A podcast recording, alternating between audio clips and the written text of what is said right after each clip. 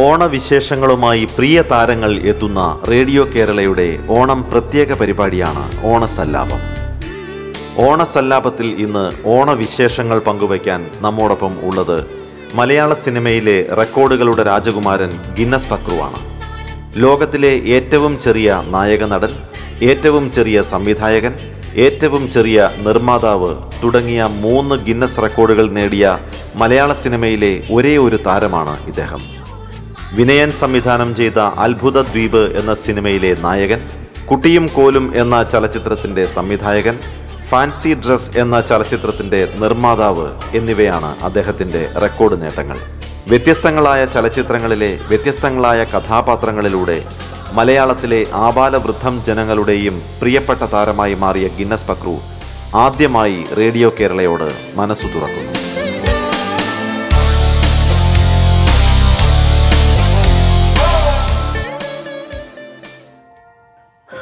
ചേട്ടാ നമസ്കാരം. റേഡിയോ കേരളയുടെ ഓണം പ്രത്യേക പരിപാടിയിലേക്ക് സ്വാഗതം. ആദ്യം തന്നെ ഹൃദയം. ഓണാശംസകൾ താങ്ക് യു. തിരിച്ചും അതുപോലെ തന്നെ എന്റെ ഓണം ഞാൻ അറിയിക്കുകയാണ്. ഓണാശംസകൾ.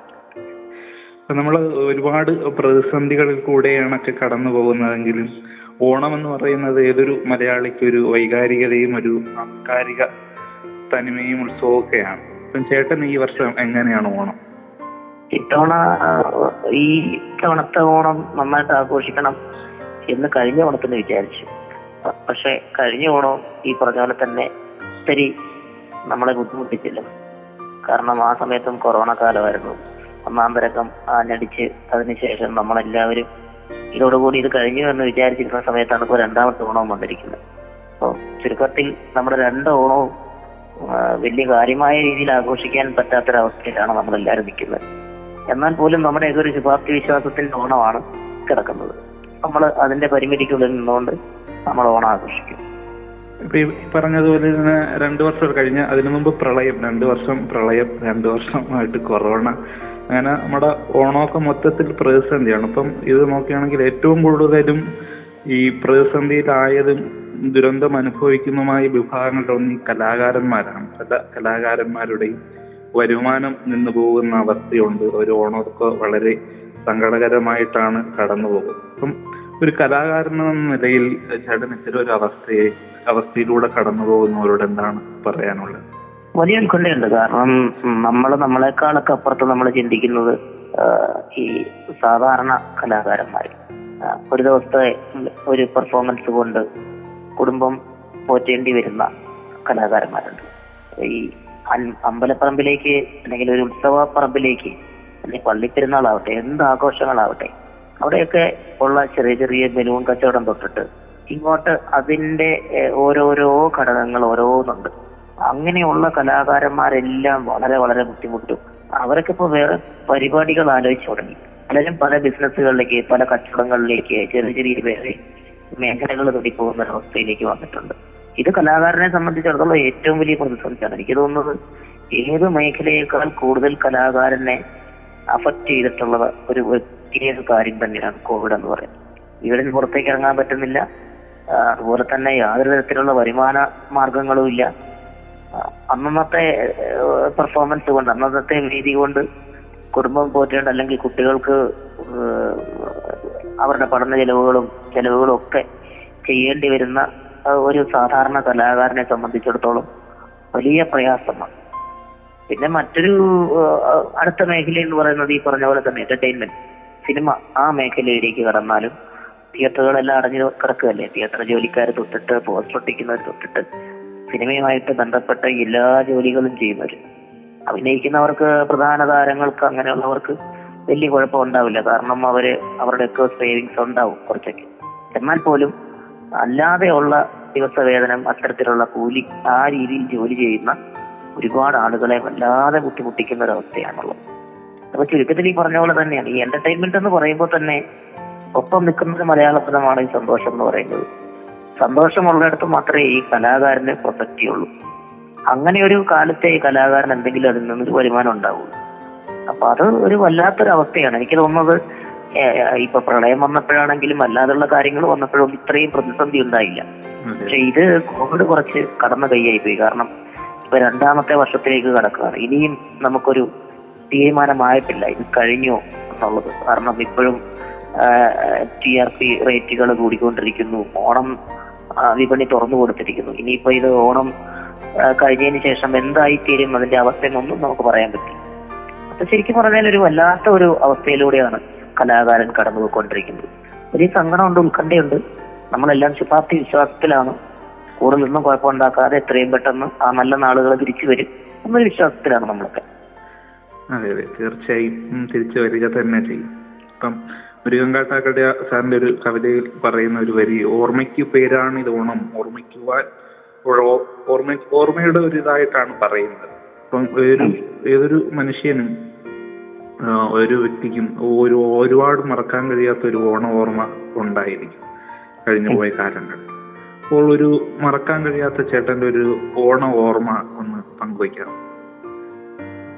അങ്ങനെയൊന്നുമില്ല. ഓണ ഓർമ്മകൾ മറക്കാൻ പറ്റാത്തത് അങ്ങനെ പറയുന്ന തരത്തിലുള്ള ഒരു ഓണമൊന്നുമില്ല പക്ഷെ ഒരു ഓണം ഓണസദ്യ കഴിക്കാനായിട്ട് കഴിയാതെ ഫ്ലൈറ്റിൽ ചെന്നിട്ട് മസ്കറ്റിൽ ചെന്നതിന് ശേഷം നമുക്ക് ഈ ഓണസദ്യ വല്ലാതെ കാത്തിരുന്ന് മുഷിഞ്ഞൊരവസ്ഥ ഉണ്ടായിട്ടുണ്ട് അപ്പോ ആ, സമയത്തൊക്കെ ഈ ഓണാഘോഷ പരിപാടികളൊക്കെ ഒരുപാട് വിദേശത്തും അങ്ങനെയൊക്കെയുള്ള പരിപാടികളിൽ ട്രാവൽ ചെയ്യുന്ന സമയത്തൊക്കെ പലപ്പോഴും ഈ ഓണസദ്യയാണ് ഓണത്തിന്റെ ഏറ്റവും പ്രധാനം. പക്ഷെ നമ്മുടെ കലാകാരന്മാരെ സംബന്ധിച്ച് പലപ്പോഴും ഏതെങ്കിലും ഒരു ഭാരവാഹികളുടെയോ അല്ലെങ്കിൽ അത്തരത്തിലുള്ള ഒരു പ്രത്യേക രീതിയിലുള്ള ഓണസദ്യ നമുക്കുണ്ടാവുന്നത്.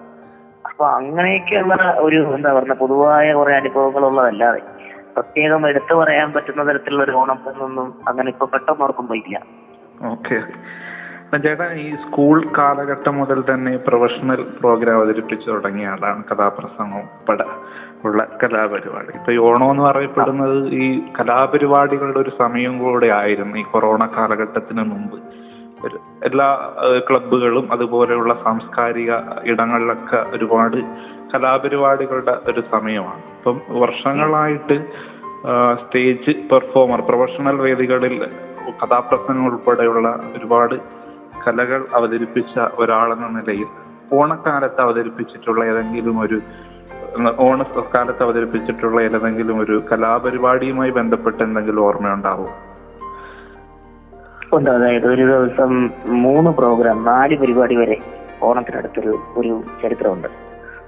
അതായത് ആ സമയത്തെന്ന് പറഞ്ഞാൽ ഒരുപാട് ഇപ്പൊ പറഞ്ഞ പോലെ തന്നെ ഒരുപാട് ക്ലബ്ബുകളുണ്ട്.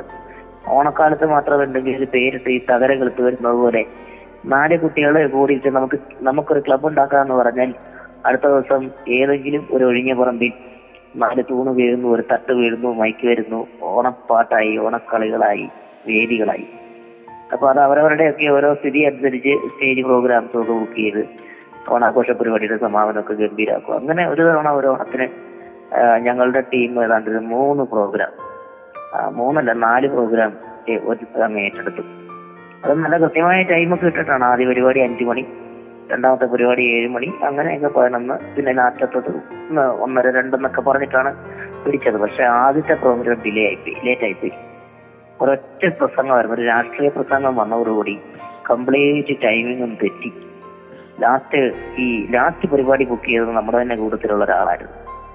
അയാളെ വണ്ടിക്കകത്തുനിന്ന് വലിച്ചിറക്കിക്കൊണ്ട് പോയിട്ട് പണിഷ്മെന്റ് കൊടുക്കുകയാണ് പുള്ളിക്ക്. അപ്പൊ പുള്ളിയെ ഞങ്ങൾ വിടില്ല അത്രയും അതായത് വെളുപ്പിന് ഏതാണ്ട് നാലര അഞ്ചു മണിയായി മീൻ മീനിന്റെ മീൻ വിൽക്കുന്ന ആൾ പോകുന്ന ശബ്ദം ഒക്കെ നമുക്ക് കേൾക്കാം ഇങ്ങനെ. പ്രോഗ്രാം സ്ഥലത്ത് ചെല്ലുമ്പോ മീനേന്ന് പറഞ്ഞിങ്ങനെ കടന്നു പോകും. അങ്ങനെ ഒരു നേരം പരപരാ വിളക്കുന്ന സമയത്ത് ആ പരിപാടിക്ക് ചെല്ലുന്നു. അപ്പൊ പക്കോണ്ടൊന്നും ചെയ്യണ്ട. ഈ ബുക്ക് ചെയ്തതിനെ പിടിക്കാന്ന് പറഞ്ഞിട്ട് അവരെ പിടിച്ച് ഡോർ തുറക്കാതെ വണ്ടിക്കകത്തോടെ തന്നെ വലിച്ചെടുത്ത് അങ്ങ് പോയി. അവസാനം ഞാൻ അവരോട് പറഞ്ഞു അടുത്ത ദിവസം ഇന്ന് തന്നെ പരിപാടി ചെയ്തു തരാം. നിങ്ങൾ അയാളെ ഒന്നും ചെയ്യരുത് കാരണം കൂട്ടുകാരനാണ്.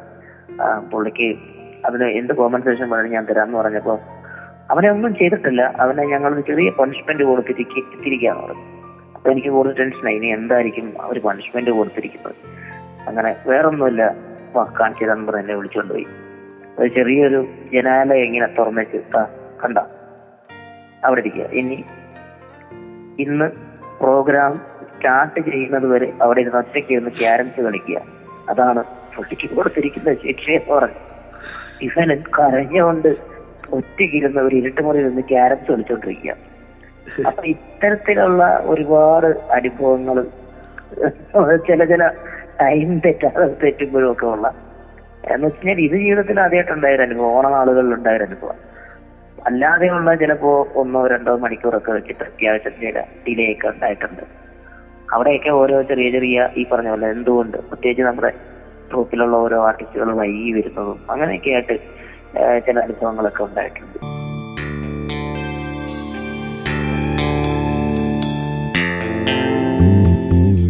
ചലച്ചിത്രതാരം ഗിന്നസ് പക്രു അതിഥിയായി പങ്കെടുക്കുന്ന ഓണസല്ലാപമാണ് റേഡിയോ കേരളയിൽ ശ്രോതാക്കൾ കേട്ടുകൊണ്ടിരിക്കുന്നത്. ഓണസല്ലാപം ഇടവേളയ്ക്കു ശേഷം തുടരും.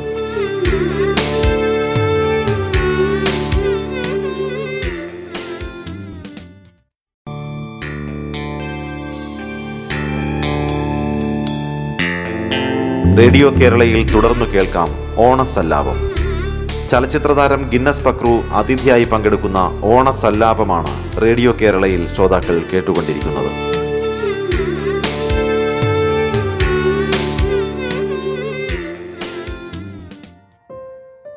ചേട്ടന്റെ കലാജീവിതത്തിൽ വഴിത്തിരിവായത് കലോത്സവ വേദികളാണ്. സ്കൂളാണെങ്കിലും കോളേജ് ആണെങ്കിലും കലോത്സവ വേദികളായി.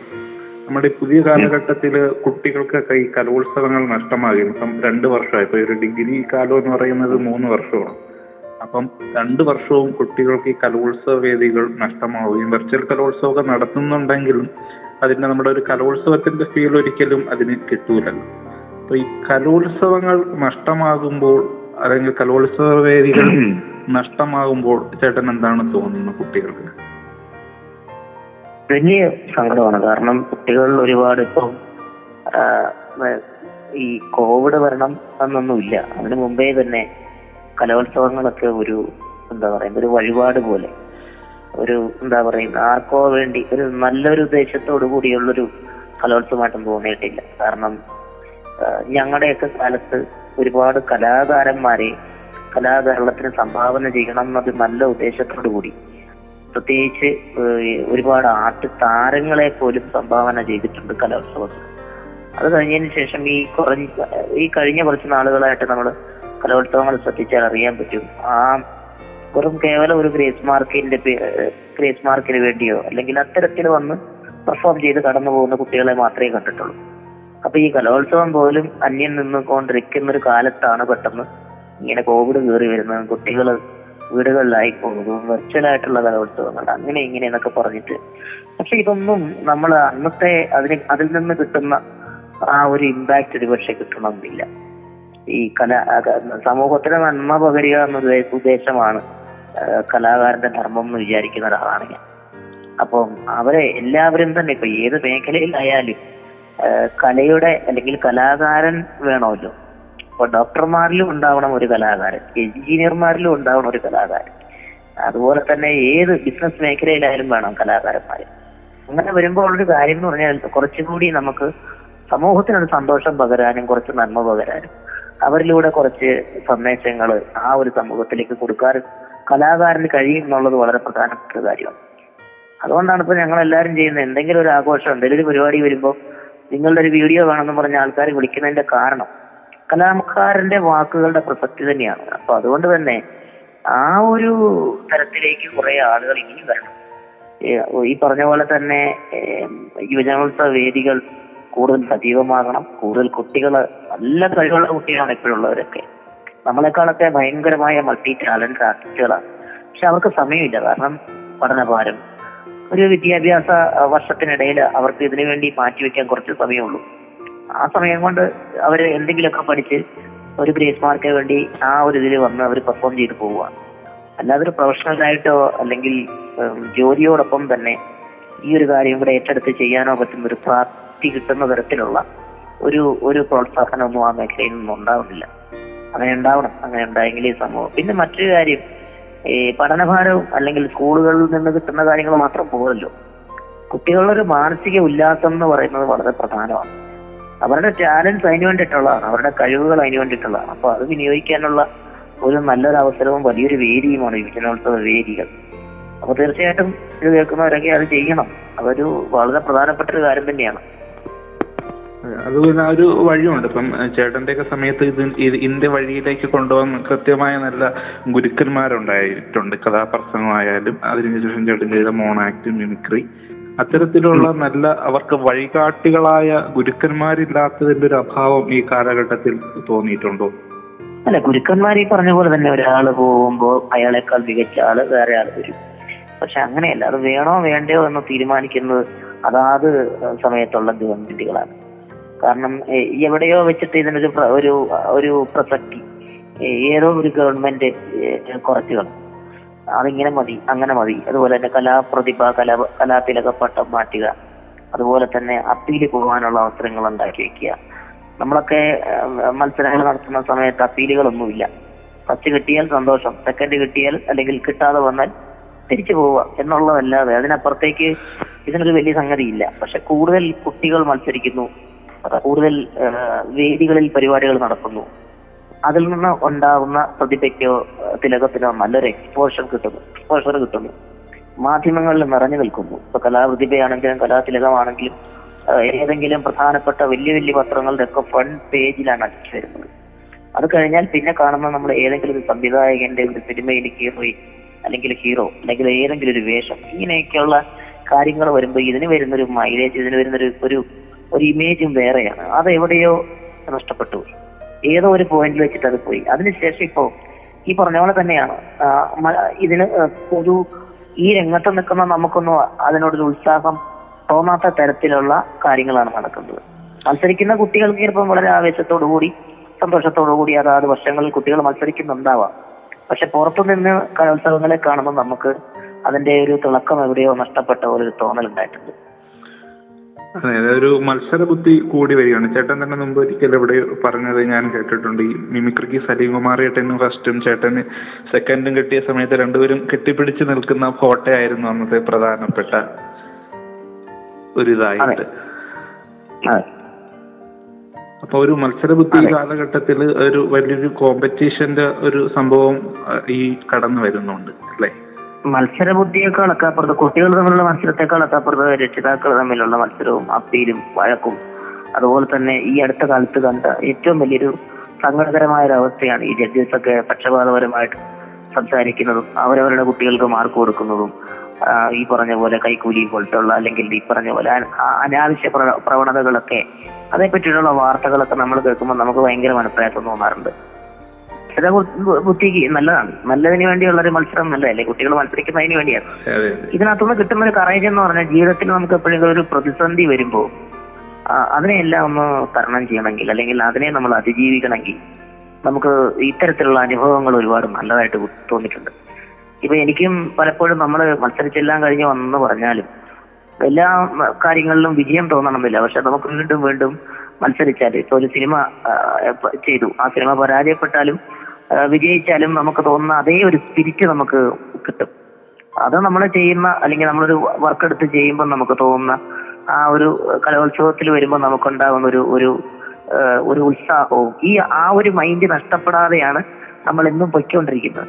അതൊക്കെ നമുക്ക് അതിൽ നിന്ന് കിട്ടിയ ഒരു കറേജ് ആണ്. ആ കറേജ് ഒരുപക്ഷെ ഇപ്പോഴത്തെ കുട്ടികൾക്ക് നഷ്ടപ്പെടുന്നുണ്ടോ? അല്ലെങ്കിൽ അവർക്കത് കിട്ടുന്നുണ്ടോ? അതൊന്നും നമുക്ക് അറിയാൻ പറ്റാത്തൊരു കാര്യമാണ്.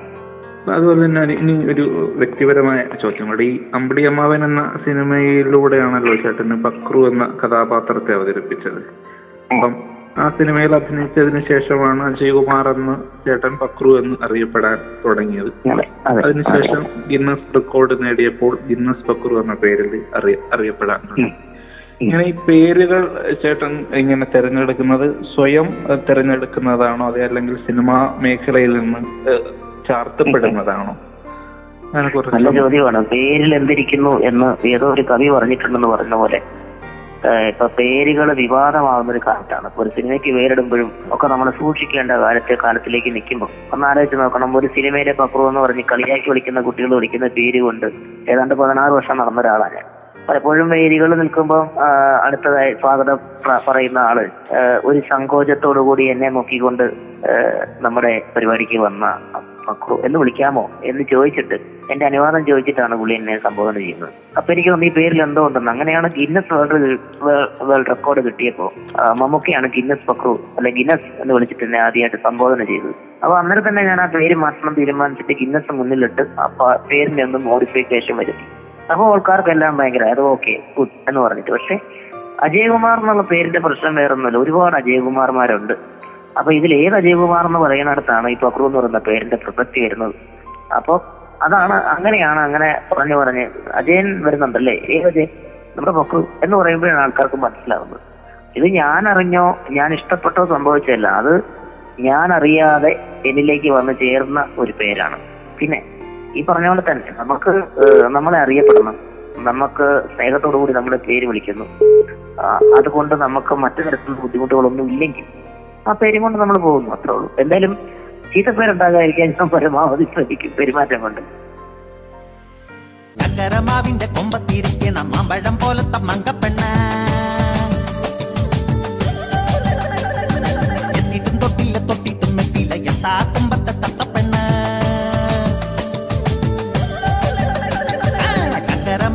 കൊമ്പത്തിരിക്കണം പോലത്തെ മങ്കപ്പെണ്ണ. എത്തിയിട്ടും തൊട്ടില്ല തൊട്ടിട്ടും എത്തിയില്ല എത്താ കൊമ്പത്തെ തത്തപ്പെണ്ണ ഇളം കരിക്കിന്റെ കണ്ണ് കുത്തുമ്പോ തെറിച്ച് തുള്ളണം മിണ്ട പെണ്ണ. വാ.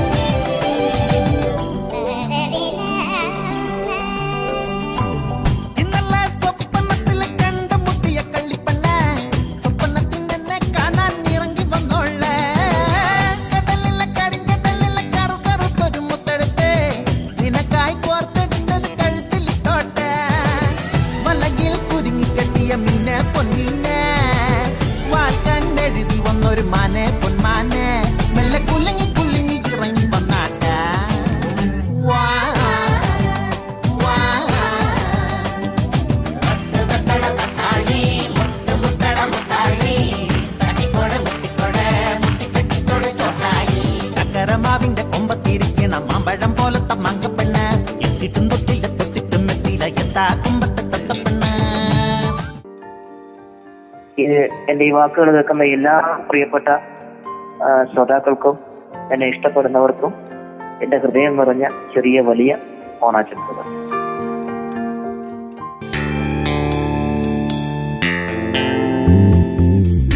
ചലച്ചിത്ര താരം ഗിന്നസ് പക്രു അതിഥിയായി പങ്കെടുത്ത ഓണസല്ലാപത്തിന്റെ ഇന്നത്തെ അധ്യായം ഇവിടെ പൂർണമാകുന്നു നമസ്കാരം.